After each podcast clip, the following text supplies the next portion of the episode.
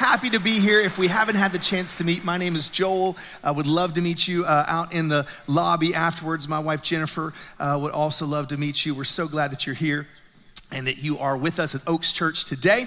I'm excited. We're talking about family. We're in the middle of a series called Family Matters. We know that family matters to God. Family matters to each and every one of us, and we're all in different ways, shapes, or forms. We've got our own personal, like natural blood family. We've got our church family. We've got friends. Y'all know that sometimes you can have a friend. The Bible says there is a friend that's closer than a brother. There's a certain times God brings friends into your life that are literally like family to you.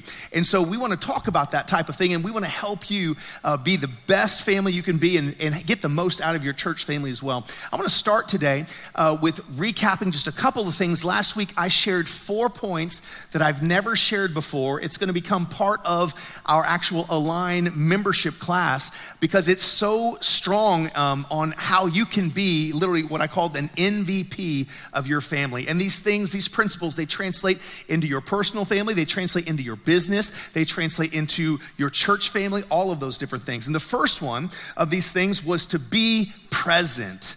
Be present. If you're not present, it's hard to have a vote. If you're not present, it's hard to have a voice in certain situations. And it's important for me and for my family. It's super important for Jennifer and I to be present. We want to make sure that when our kids need us, when our kids are going through what they're going through, that we're present, we're there. We don't want our kids to ever look back and think, you know what? I wish my dad would have just been there. I wish my mom would have just been there. We do everything we can to try to be present. And that works at your work too, and it works at your church too. Your presence is valuable. The Bible is very certain and very sure when it commands us to never forsake the gathering together, the coming together of the believers. It's a very important thing that we do, and it's one of the ways that you make yourself valuable is you're there. It's hard to be there for people if you're not there. Amen?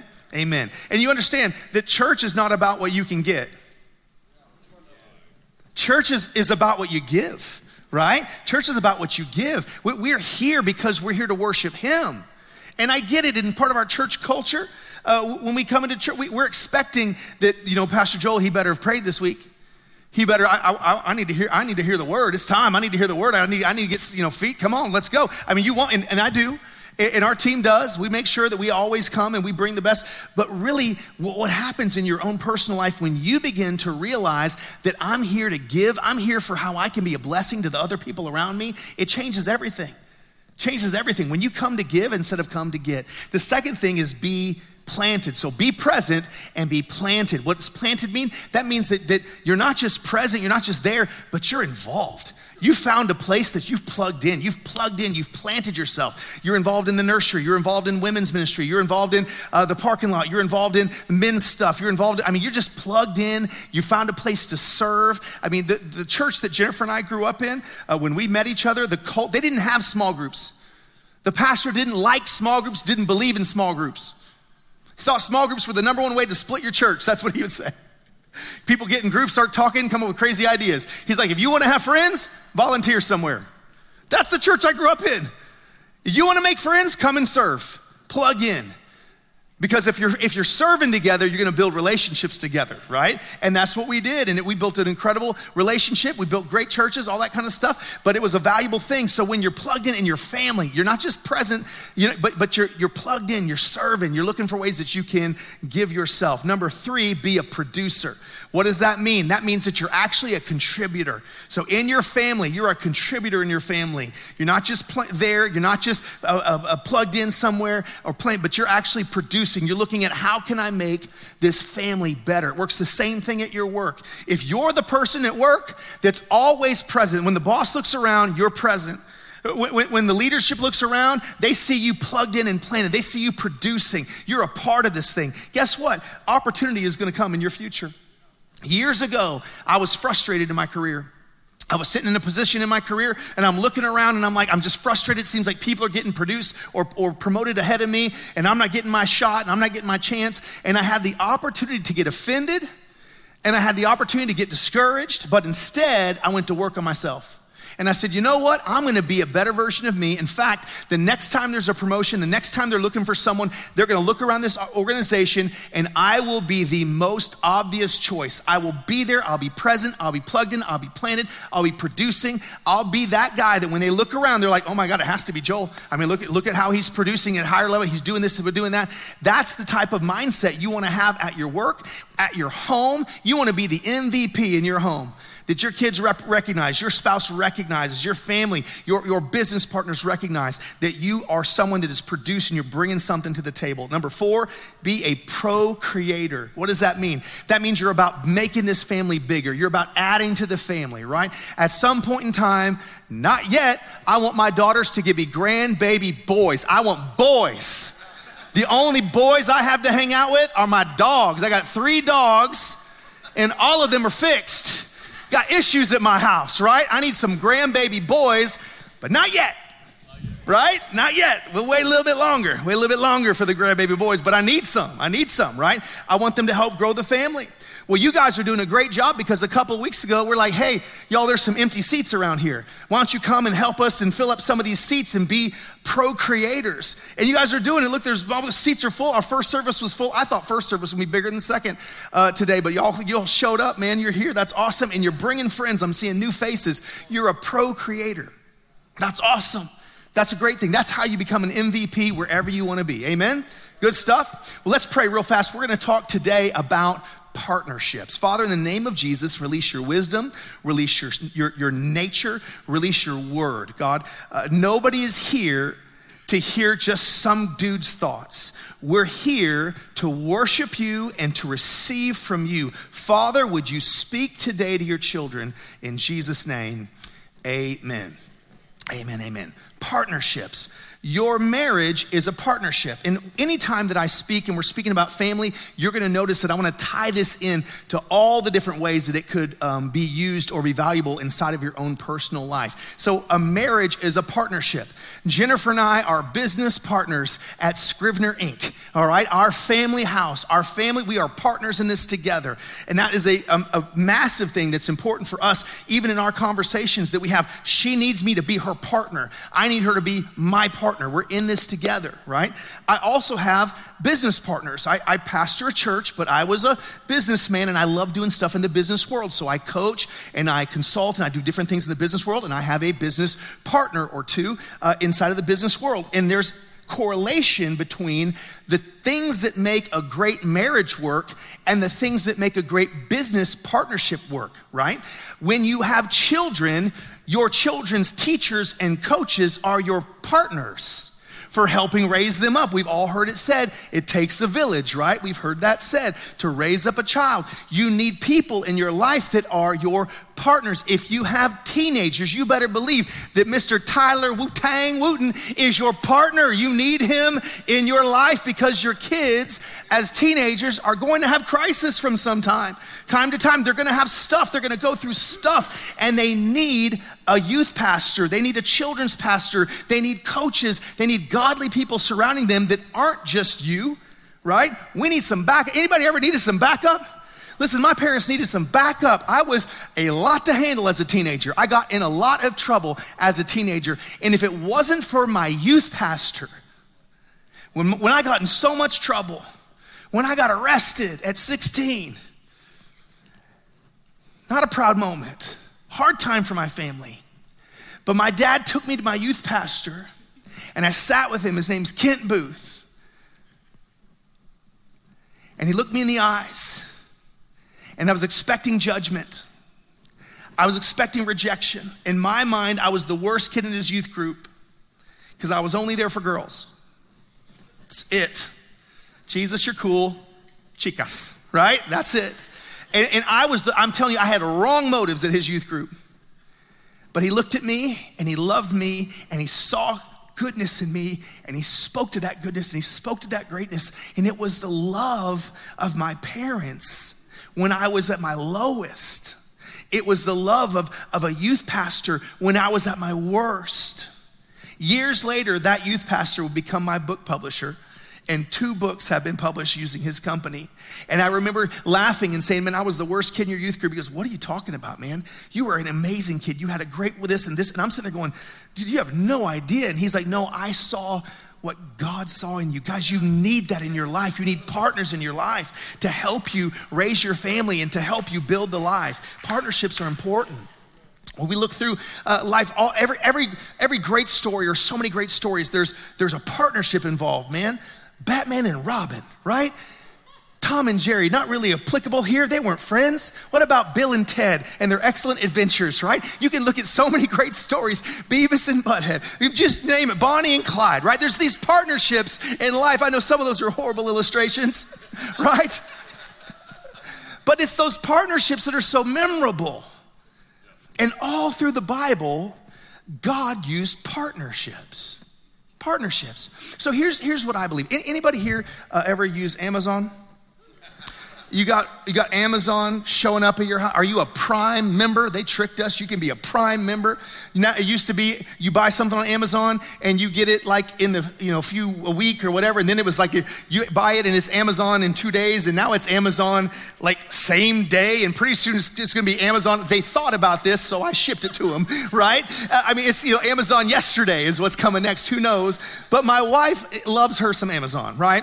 And the boxes show up. She wasn't here one day. And we come back from a trip. We were gone 5 days, and I showed a picture, and she wasn't here to see it. There were 32 boxes at our house that day, right? It's just 32 boxes at our house when we got home from this trip. It was an amazing feat of Amazon, and it was just a miracle of God, just the blessing of God just showing up, right? So we burn lots of boxes at the house.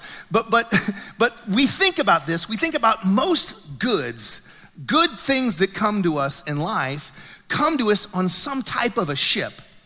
It flies through the air, it's an airship. It goes over the ocean, it's an ocean ship. It goes on land, it's a land ship. Good things are being shipped to us. When God wants to bring something good in your life, he brings you a relationship, a partnership, right?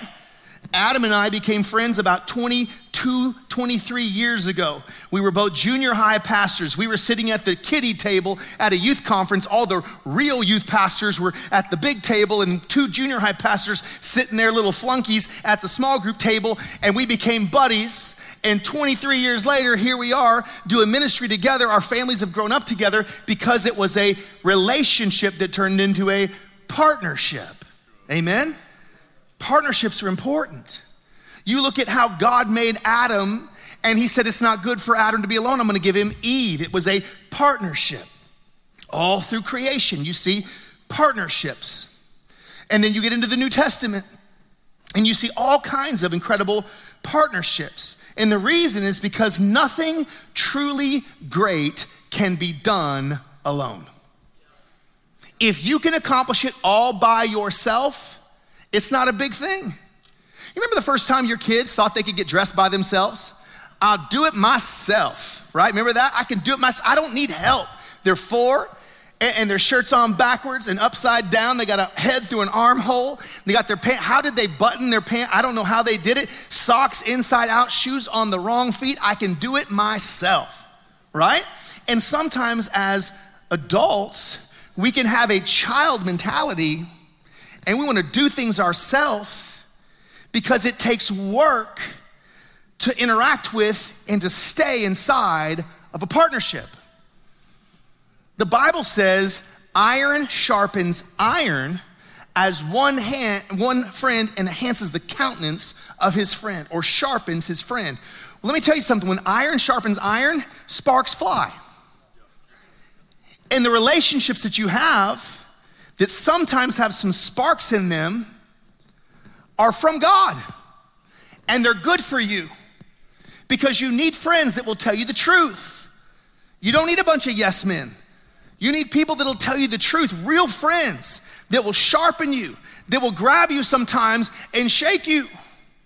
There was a time where Jennifer and I broke up because I was a jerk and I wouldn't be committed. And she's like, what are we? I said, what do you mean? She's like, what are we? Because when you're with me in private, you act like I'm your girlfriend, but when we're in public, you don't. whoops. I was still shopping a little bit. It's 20, come on, I was 20, had issues. She's like, well, what are we? I said, what, you want me to like make a decision right now? She's like, yes, right now. I'm like, well, if you're backing me into a corner and you make a decision right now, I guess we're nothing. Yeah, I said it. And then I went to my best buddy, Brian. I'm like, Brian, hey man, Jennifer and I broke up. He said, you what? I said, we broke up, man. She pat me in the corner. She pushed me to make a commitment. And she said, what are we? I said, we're nothing. He's like, you go back right now and you get her back. I said, what? He goes, Joel, she's the best thing that's ever happened to you. You're in love with her. You've never been happier. She's the one. She's the one, Joel. And if you can't see that, you're too stupid to be my friend. That's a friend. So I crawled back to her crying and begging, and she's a sucker. She took me back. But anyway, praise God, the rest is history. Partnerships. Next month, 28 years married to this woman, 30 years together. It's amazing, it's a miracle. It's only God. Let me tell you, it's God's grace, and it's two people continuously trying to keep their heart soft. Jesus said, yeah, okay, legally, yeah, here's a reason to get divorced. But that's only a reason because people get hard hearts. Hard heart is one of the number one ways to ruin a partnership. Become ungrateful, become a complainer, find faults everywhere, and focus on that. You can ruin a great partnership. But where people keep God first and do everything they can to keep a soft, loving heart, miracles can happen. Amen? Let's look at some great partnerships in Scripture. David and Jonathan, we're gonna look at that one today. Elijah and Elisha, Moses and Aaron, Caleb and Joshua, Paul and Barnabas, James and John, Ruth and Naomi. Man, the list goes on and on and on. God called people to be partners. Jesus, when he sent his disciples out, he never sent them out alone. He always sent them with a partner. Why? Because two is better than one. The Bible says one can put 1,000 to flight, two can put 10,000 to flight. That's a 10X, not a 2X. When you are in a partnership, a God partnership, in business, in marriage, in friendship, if you're in a God partnership, with God as the center of your friendship, your marriage, your business relationship, you have a 10X factor, not a 2X factor. That's what the Bible says. It's important that you understand. So here's the big question that we're gonna dive into today. Are you a great partner? Are you a great partner? Are you in the relationship for what you can give, or are you in the relationship for what you can get? That's probably the biggest question. Because a great partner understands that they've got a part that they play, that they give, and they can then expect the other partner to reciprocate. And we're in this, we're 50-50 in this. We're all in this together. Jennifer and I have gone to Miss Cheryl Gray for marriage counseling. We went, the first time we went, I was 22 and she was 23. Thank you, Cheryl, for helping us stay married for so many years, right? And I remember Cheryl one time telling me, she said, you know what? A marriage can stay together, a marriage can work if there's at least one selfless person. She said, if there's two selfish people, it'll never work. If there's at least one selfless person, they can stay together. But if two people can figure out how to be selfless, they can have an amazing relationship. And that's what Jennifer and I try to do. We're still works in progress, but we try to do that. I wanna give you three things that great partners do. Three things, are you ready? Great partners provide, protect, and prefer each other. They protect each other, they provide for each other, and they prefer each other. If Jennifer and I, or if my business partner and I are always looking for ways to make sure that we're covering each other. We have each other's back. We're doing our part. We're providing for each other. We're protecting it. We're watching out for each other. And we're preferring each other. We're thinking, how can I be a blessing? How can I do this? How can I make this? I literally, this business partnership that I entered into a couple years ago, the Lord literally told me, I don't want you to negotiate. I'm like, you what? Because anyone in business knows you don't get what you deserve, you get what you negotiate. He's like, I don't want you to negotiate. I'm sending this person who is a gift, and I want you to trust them, and I want you to tell them that you have been sent to them to be a blessing, and they have been sent to you by me, and you're just gonna trust them. And you're gonna know that God has this relationship in his hands, in his eyes, and you're gonna lead through trust and not try to get what you wanna get. You're just gonna give and you're gonna trust. And it's been a great partnership and a great friendship, but it was very backwards, but that's what God had me do. He had me serve first, give first. Interestingly enough, there was a time in our relationship, Jennifer and I, where I was praying and I was asking God for solutions because we had some conflict. And the Lord told me, I want you to submit to her. And I said, you what? Because, you know, I like the other verses that say the woman submit, right? That one's more fun for me. The Lord's like, I want you to submit to her. I said, and this is my prayer. Can I'll be real with you? I said, God, do you know her? I said, if I submit to her, she will run up one side of me, down the other, track marks. I'll never get the reins back from this thing. He goes, no, Joel, if you sow submission, you'll reap submission. Yeah. I'm like, wow. It's an amazing thing. It's an amazing thing when you give to others what you'd love to receive in the future and you do it in faith. It's an amazing thing. I want you to look at this story. This is Jonathan and David, one of the great covenants, great friendships. In ancient covenants, biblical covenants, there were typically 8 steps that they would walk through when they were forming or cutting a covenant. That was what it was called, to cut a covenant. And the first step typically is that they would exchange their robes. The robe in ancient times represented their position in the family. You remember when Joseph's father gave him a robe? The robe represented his favoritism, that he was the favorite son, and the other sons despised him because of that. He had a position that he had, and it was an ability to protect. So when you would exchange robes in the old covenants, it was a symbol that I will protect and provide for you. The second thing they would do is they would exchange belts, and their belt typically had a knife or a dagger or a sword on it, and what it represented is, I'm giving you my weapons. I promise, I'm vowing to you, I will not use my weapons to harm you. I'm gonna use my ability and my position to protect you and provide for you, and I'm gonna use my weapons to protect and provide for you. I'm not gonna ever use them against you. They would go on from there and they would do multiple other things. They would exchange names. We exchange names in marriages today. It's traditional in our culture that oftentimes the husband gives, it's called a surname, and the wife receives a name from her husband. They become a family and have a family name is a custom that we have. It was in Old Testament too. Another thing that was interesting is they would make a scar. Thank God we don't do that today in modern ceremonies, right? Although sometimes, life can bring all the scars on its own, right?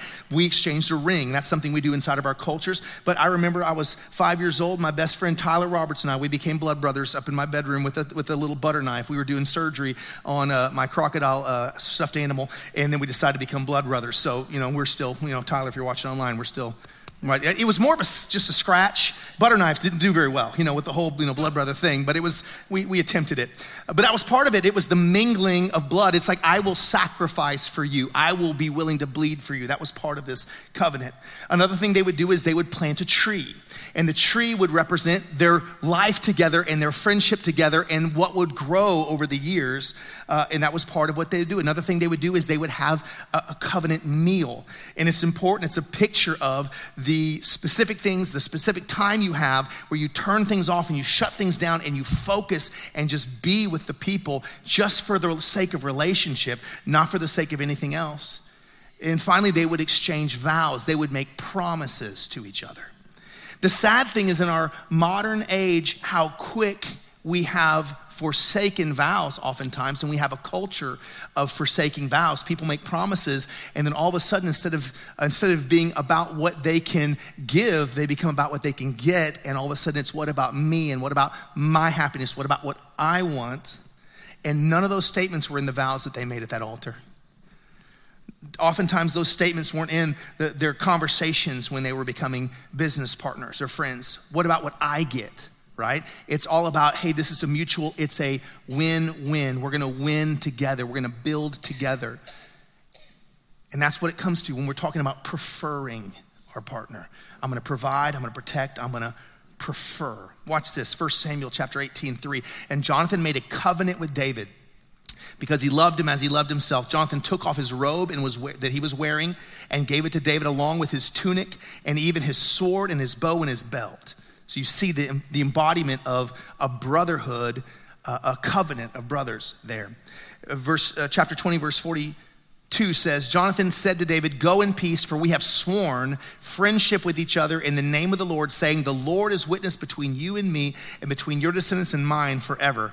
And David left and Jonathan went back home. You see the picture now of them exchanging vows. These are friends and brothers, and their partnership was not a marriage partnership, it was a kingdom partnership. It was about the benefit and the future of the kingdom.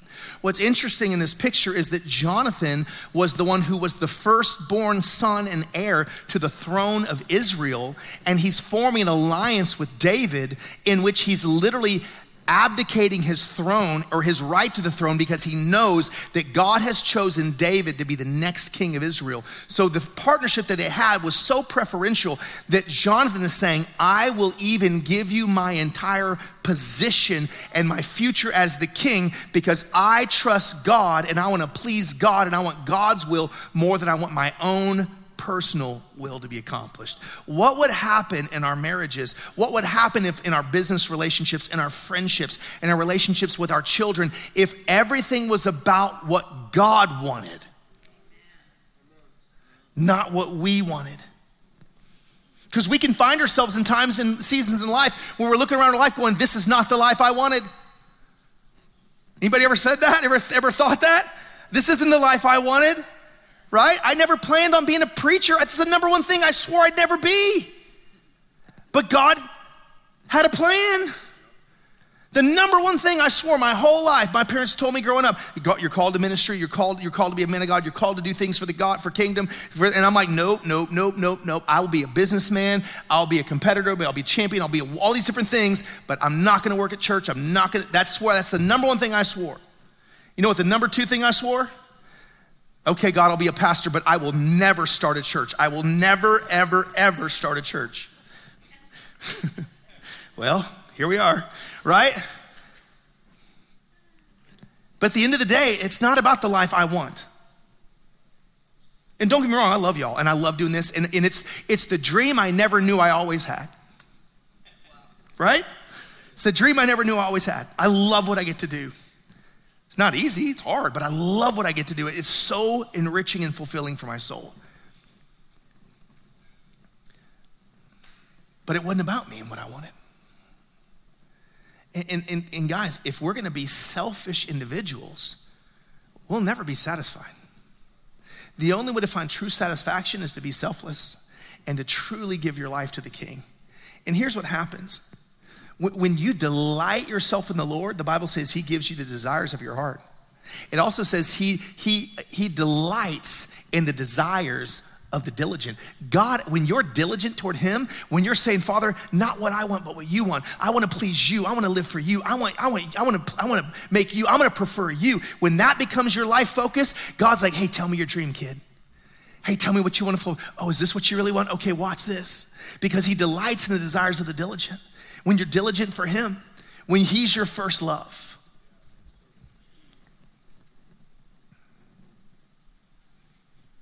I want to talk to you just a little bit about another great partnership. This is the partnership of Abraham and Sarah. You know, interestingly enough, it's hard to find a lot of great illustrations of good marriages in the Bible. Do you know that? There's some wacky stuff in the Bible, like Jerry Springer level X-rated weird stuff in the Bible, okay? You don't ever have to look anywhere else for entertainment. Just go read your Old Testament. And you should never disqualify yourself from being used by God because almost every person he picked was a jackwagon in some way, shape, or form, right? So we have Abraham and Sarah who are 75 and she's 65. She's 10 years younger. And God calls them and reveals himself to them. They lived in ancient Iraq, the area which would be Iraq now today, a city called Ur. And God called them and spoke specifically to Abraham. And this is what he said He said in Genesis chapter 12, verse 1, he said, "Go from your country, your people, and your father's household to the land I will show you.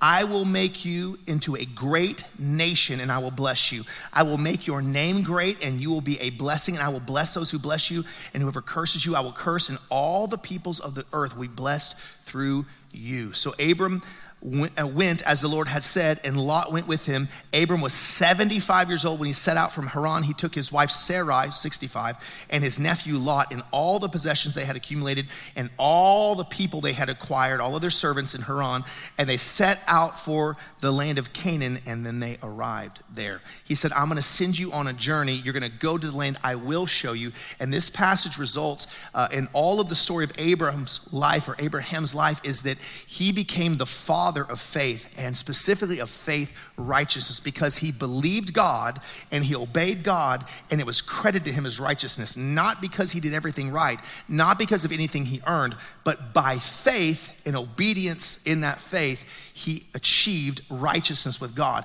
But what I want you to understand is he didn't do it alone. He had a partner. Her name was Sarai. And the number one thing that made Abram and Sarai great partners is that they were united or unified in faith. They shared the same faith. They shared the same reverence for God and obedience for God. There's never a record anywhere in Scripture of Sarai complaining or bickering or biting back or fighting back against the things that God wanted for them to walk through and do in their lives. They were in unity at every step, at every turn, they were in unity. Unified in faith. Listen, one of the most important things that you have to understand is if you're gonna have great God relationships and great God partnerships, and please don't mishear me here, because we can't win the lost. We can't draw people that aren't in faith to Jesus without befriending those people, right? That's the only way. Jesus, it says, was a friend of sinners. But the innermost partners in Jesus' life were all people that he was unified in faith with. He was united in faith with. He wasn't best friends, intimate with sinners. He was a friend to them to draw them to the kingdom, right? But his innermost relationships, his crucial relationships, were always unified in faith. I would never be business partners with someone that didn't share my strongest faith-filled beliefs. Why? Because at some point in time, we're gonna hit a position of an impasse, and I'm either going to have to blow this partnership up, or I'm going to have to compromise my own personal beliefs, right? So if you are a single person and you are a follower of Jesus, the number one thing that you're looking for is not tall, dark, and handsome and rich. The number one thing you're looking for is this person sold out to Jesus? Are they willing to go to the ends of the earth to obey Jesus? And then, please, Jesus, can they be tall, dark, and handsome and rich, right? But the first and foremost thing, the most important thing. See, when I met Jennifer, I was 20, just turned 20. She was 21. And we met at church. The Bible says, "He who finds a wife finds a good thing and receives favor from the Lord." That word "find" doesn't mean desperately seeking, obsessing over, running around like a chicken with my head cut off. The only thing I can think about is to get me a wife. That's not what it's about. It means to happen upon along the way. That's what the word "find" in Hebrew means, to happen upon along the way, which means you're in the call of God, you're in the purpose of God, you're pursuing after the heart of God, and you look over and you see someone going the same direction, with the same interests, with the same desires, with the same God focus, and you find yourself a compatible partner because you're unified in faith. And Jennifer and I, that's how we found each other, that's how we met. We met at a church event, and then we volunteered at a church event, and then we volunteered in children's church together, and then we volunteered in youth together, and we were doing outreach stuff together, and we were just friends. For 6 months, we were only friends. And we were falling in love, and we had crazy chemistry, but we also did the math. You understand? You can't make a great ingredient in the kitchen just because you got heat. Or a great meal in the kitchen because you got heat. You gotta have the ingredients, gotta have the right measurements. right? We had the chemistry. We were crazy about each other. We thought each other were beautiful, obviously. I mean, she thought I was beautiful, but I mean, we really were attracted to each other. But we also had all of these priorities in place. One of the worst things you can do is date someone that you hope you'll get saved in the future. Go into business someone that you hope that you could influence them to make honorable and integral decisions in the future. No, they better be a Jesus follower.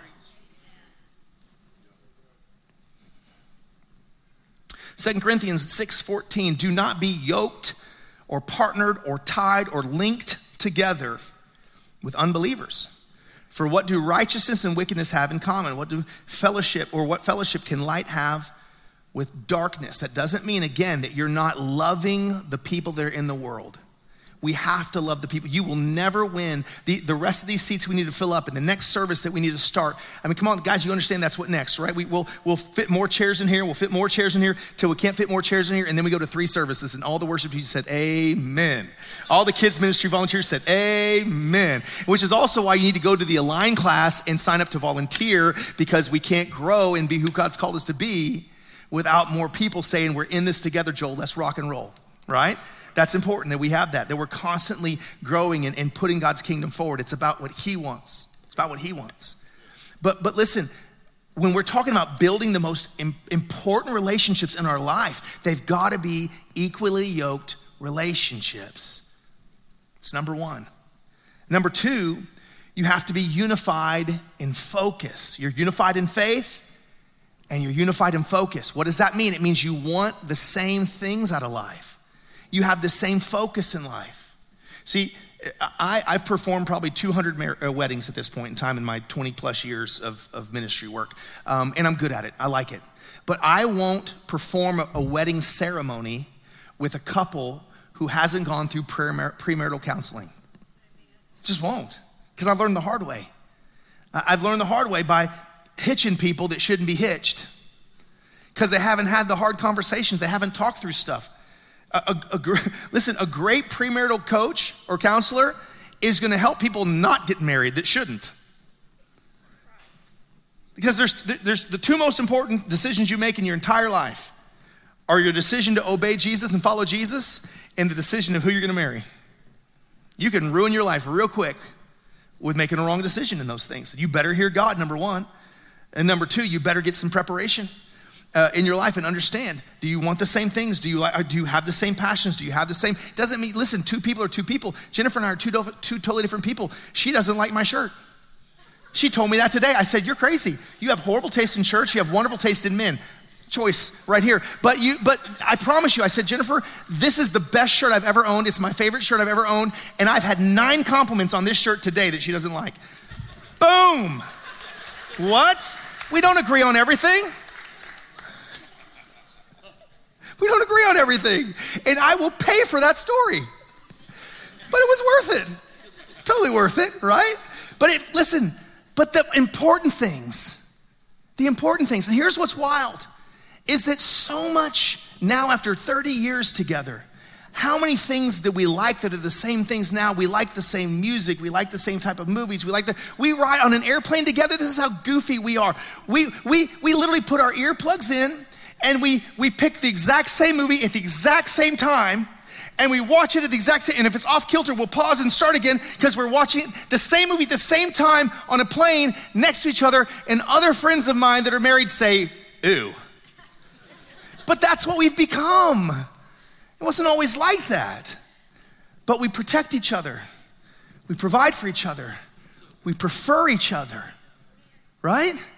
And the biggest thing, guys, what Jennifer and I have learned, the most important thing, talk nice to each other. Talk nice to each other. See, I mentioned a business partner. I've had multiple business partners in my lifetime. Men, when they're in business with each other, we understand the number 1 love language of a man is affirmation and respect. Number 1 love language of a woman is love and safety. That's how God made you, okay? I'm not generalizing, I'm going straight off the scripture. That's why the explanation, and if you're going through the love and respect, you'll learn all the ins and outs and the deep part of this, right? But the basic premise is God commanded a man to love his wife like Christ loved the church. Why? Because he was speaking to the innermost need inside of the woman that was taken out of man, taken out from the inside where it was covered and protected and made into a separate being where now it's exposed. And the greatest need that a woman has is protection, love, and safety and security. Jennifer, if I'm not protecting her or making her feel safe, she doesn't feel loved. Period. Okay? What is the command of the woman? To respect your husband. Why? Because God made man in his image. The number one thing that God desires is honor. And he made man in his image. And then he made woman outside of man. And so how you talk to your spouse in love or in respect, how you treat them in love or in respect feeds the innermost need that that person has. And the trap of the devil is that he thinks the whole thing should be performance-based, and he convinced you it should be performance-based. So you say, I'm gonna withhold this thing my spouse needs because I don't like their behavior. So I'm gonna not give them, I'm not gonna sow the seed that I should sow into their life because I don't like their behavior, and I'm not gonna reward their behavior. And what you don't realize is you're sowing a seed of divorce.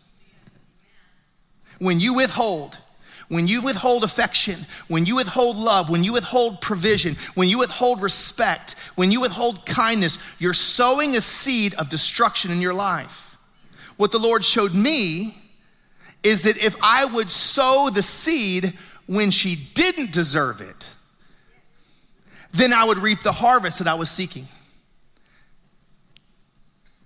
It's the flip. See, men understand that when men talk to each other and they're wanting to work together and they're wanting to build something great together, men affirm each other. They say, you the man, high five. It's affirming, it's positive. They feed each other in that way. Men also know that there's a line that a man doesn't cross in how he talks to another man unless he's willing to get punched in the mouth. Yep. I mean, I grew up in Oklahoma. We didn't have much to do. So we knew this is the line. If I step across that line, somebody's swinging. And if I don't want to be swung at, I'm gonna stay back here. It's important in relationships that you understand there's a line. And there's things I'll never say because I want this relationship to work. Is this too real? I want this relationship to work. I can't say that. Because listen, there's not a single person in this room that doesn't have something that was said over them in their childhood that still can haunt them from time to time. Right? Sometimes we say things we can't take back because those words can haunt. It's so important that you talk nice. Jennifer and I have learned this the hard way. And we try so hard now to talk nice.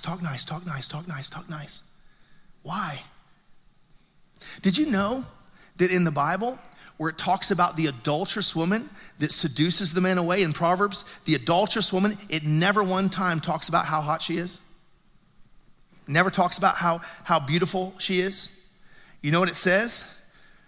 That her lips were like honey and her tongue was as smooth as oil. And with her persuasive words, she led him astray. Why is it that oftentimes when an affair happens, it's someone uglier? Come on, don't act like it's not real. It's real. It's somebody uglier, but they talk sweeter. I'm just saying, it goes both ways. The number one thing that I need to do to make my wife feel loved is how I talk to her. How I talk to her, how I respond to her. And listen, I can get frustrated, I can be short, I can be tired, I can be whatever, I can be in the flesh, I mess up and I have to ask forgiveness, right? It's how we talk to each other. That's part of preferring each other.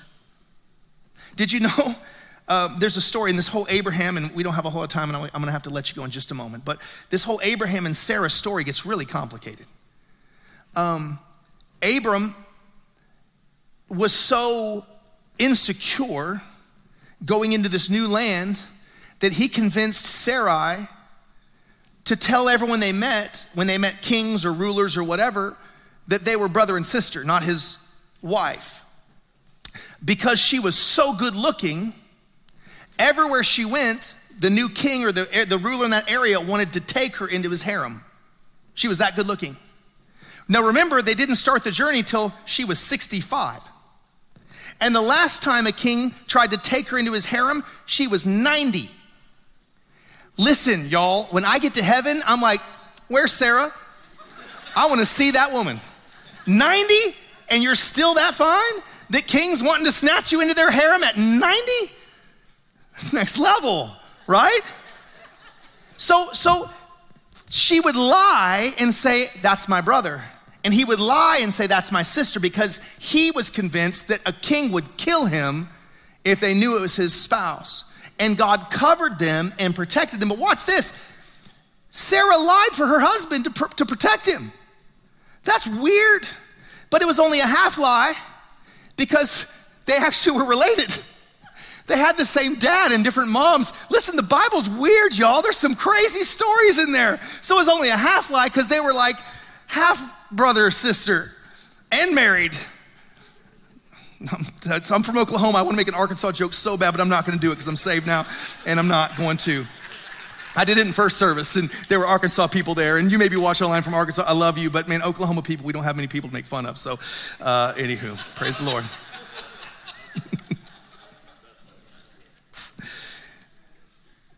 But here, watch this. They had a struggle. God gave them a promise they're going to have children. Well, 10 years went by of trying to have children. Couldn't have children. So Sarah gets an idea. Hey, how about you take my servant, Hagar? Maybe if you'll take her as a second wife and sleep with her, maybe I can have children through her.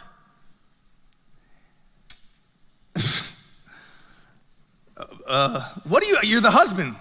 You know what? I've been thinking the same. How did that conversation go? It's like, no, babe, that's not a good idea. I'm not in agreement with that. I don't know how that conversation went, but they came to that agreement. They didn't have help from doctors to get pregnant at that point in time. They didn't have all the fertility stuff and all that. That was a common thing. So what happens? She gets pregnant. Now she starts thinking, I'm a wife too. She starts mistreating Sarah, who's the female head of the house. And so Sarah, obviously, because this is how sometimes relationships go. I know it was my idea, but it's your fault. So she blames the whole thing on Abraham. It was her idea, but it's his fault. And what does Abraham do? He prefers her. He says, Sarah, she's your servant. Do whatever you want to do. I'm out on this one. I was just trying to help you with what you wanted to have accomplished in your life here. So that's on you, right? And that's a wild part of the story. Crazy. You know what else is crazy? Sarah, when she referred to her husband, Abraham, she called him Adon. You know what Adon means? Lord. Yeah. That's in the Bible. Master, Adon. It's where we get Adonai from the Most High God, right? The way that they preferred and the way they spoke to each other was incredibly respectful and kind and loving. You never see a single place in their story where there was anything but kindness and preferential speech inside the relationship. Last thing, you have to be unified in future. You don't just believe the same things. You don't just want the same things. You're going the same place. You have the same long-term destiny and goals. You have the same long-term focus in your life. You're going the same place. You're united in future, massively important. Everything for Abram and Sarah was the next generation, the next generation, the next generation. Our future. The son of the promise, Isaac, would finally be born. 25 years, guys, a quarter of a century between the promise and him actually being born. And they had to stay united the whole way. The Bible says that it's that where people dwell together in unity, that the anointing of God flows in that place. If you want God's anointing, the word for anointing is the presence. It means to be smeared with oil or smeared with the presence of God. If you want your marriage smeared with the presence of God, you gotta find ways to be united, to be in unity. You want your business relationships smeared with the presence of God, you gotta find ways to be in unity. It only works if you're unified. Amen? Amen? Let me pray for you today. I'm gonna pray for you with one last thought. A number of years ago, a guy named Israel Houghton wrote a song called I'm a Friend of God. You know that song? We all sang that song. I'm a friend of God, he calls me friend, right? We sang that song. And the truth of the matter, I mean, millions of Christians around the world, maybe a billion Christians have sung that song. And the truth is that Jesus, yes, is a friend to us. But my last question is, are you a friend to him? Jesus did everything. He laid his life down. He died for you. He is a friend to you. But are you a friend to him? What do you mean, Joel? Jesus actually said this. If you want to be my friend, obey me. Obey me. The most important partnership in your life is your partnership with Jesus. He's a friend to you no matter what. But are you a friend to him? Is he actually the Lord of your life? Does he have lordship over every part of your life? Look, I've been living for God most of my life. I mean, out of 49 years, I got at least 4 strong decades going at this point, right? And even still, I'm in a season right now where the Lord's like, lay this down. Give me that. Put this away. Change this about yourself. And if I'm his friend, and if I'm his partner, that means I prefer him. And I'm willing to lay things down that I might enjoy because I want to obey him. And I want my friendship and my intimacy and my unity with him to go to the next level. So as I pray for you today, I want you to just kind of look at your life and I want you to allow the Holy Spirit to speak. This is just between you and him. My question is, as we do this, and if you'll just kind of close your eyes and just allow yourself to be introspective for a moment.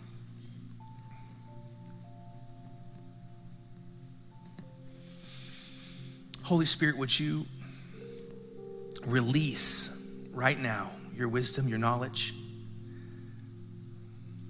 There's no condemnation for those who are in Christ Jesus. No condemnation, no guilt or no shame. But there is the conviction of the Holy Spirit. Holy Spirit, would you convict us any area of our lives that you want us to lay down, that you want us to stop? Could be a speech pattern or language. Could be a habit or a hobby, could be a way we spend our free time, could be an attitude or a hang up. Is there something, Jesus, that you want us to lay down today? To be obedient to you, to prefer you. Holy Spirit, would you work on our hearts right now? Would you bring us into a place of repentance, of submission, of obedience? Because we want to be true friends with you. True friends with you. This moment is just between you and him. But I do want to lead you in prayer. Those of you that are in this room and those of you that are watching online, I want to lead you in this prayer with me. If you'll just join me wherever you are across the room and say this. Say, Father, I give these areas to you. I lay them down at your feet. I want to be your friend. I want to be your partner in the earth. I want to do your will. So I lay these areas down and I choose to obey you. Jesus, I believe you rose from the dead and I pledge my submission to you. You are my Lord. I want to be your friend, a friend to you. In Jesus' name, amen, amen, amen. God bless you. We love you. Thank you for being with us. Don't miss next week. Tyler's going to come and he's going to let you know if you made that decision, if you prayed that prayer and today was a real day of decision, he's going to let you know what to do. But we love you. God bless you. We look forward to getting to know you. We'll see you in the lobby.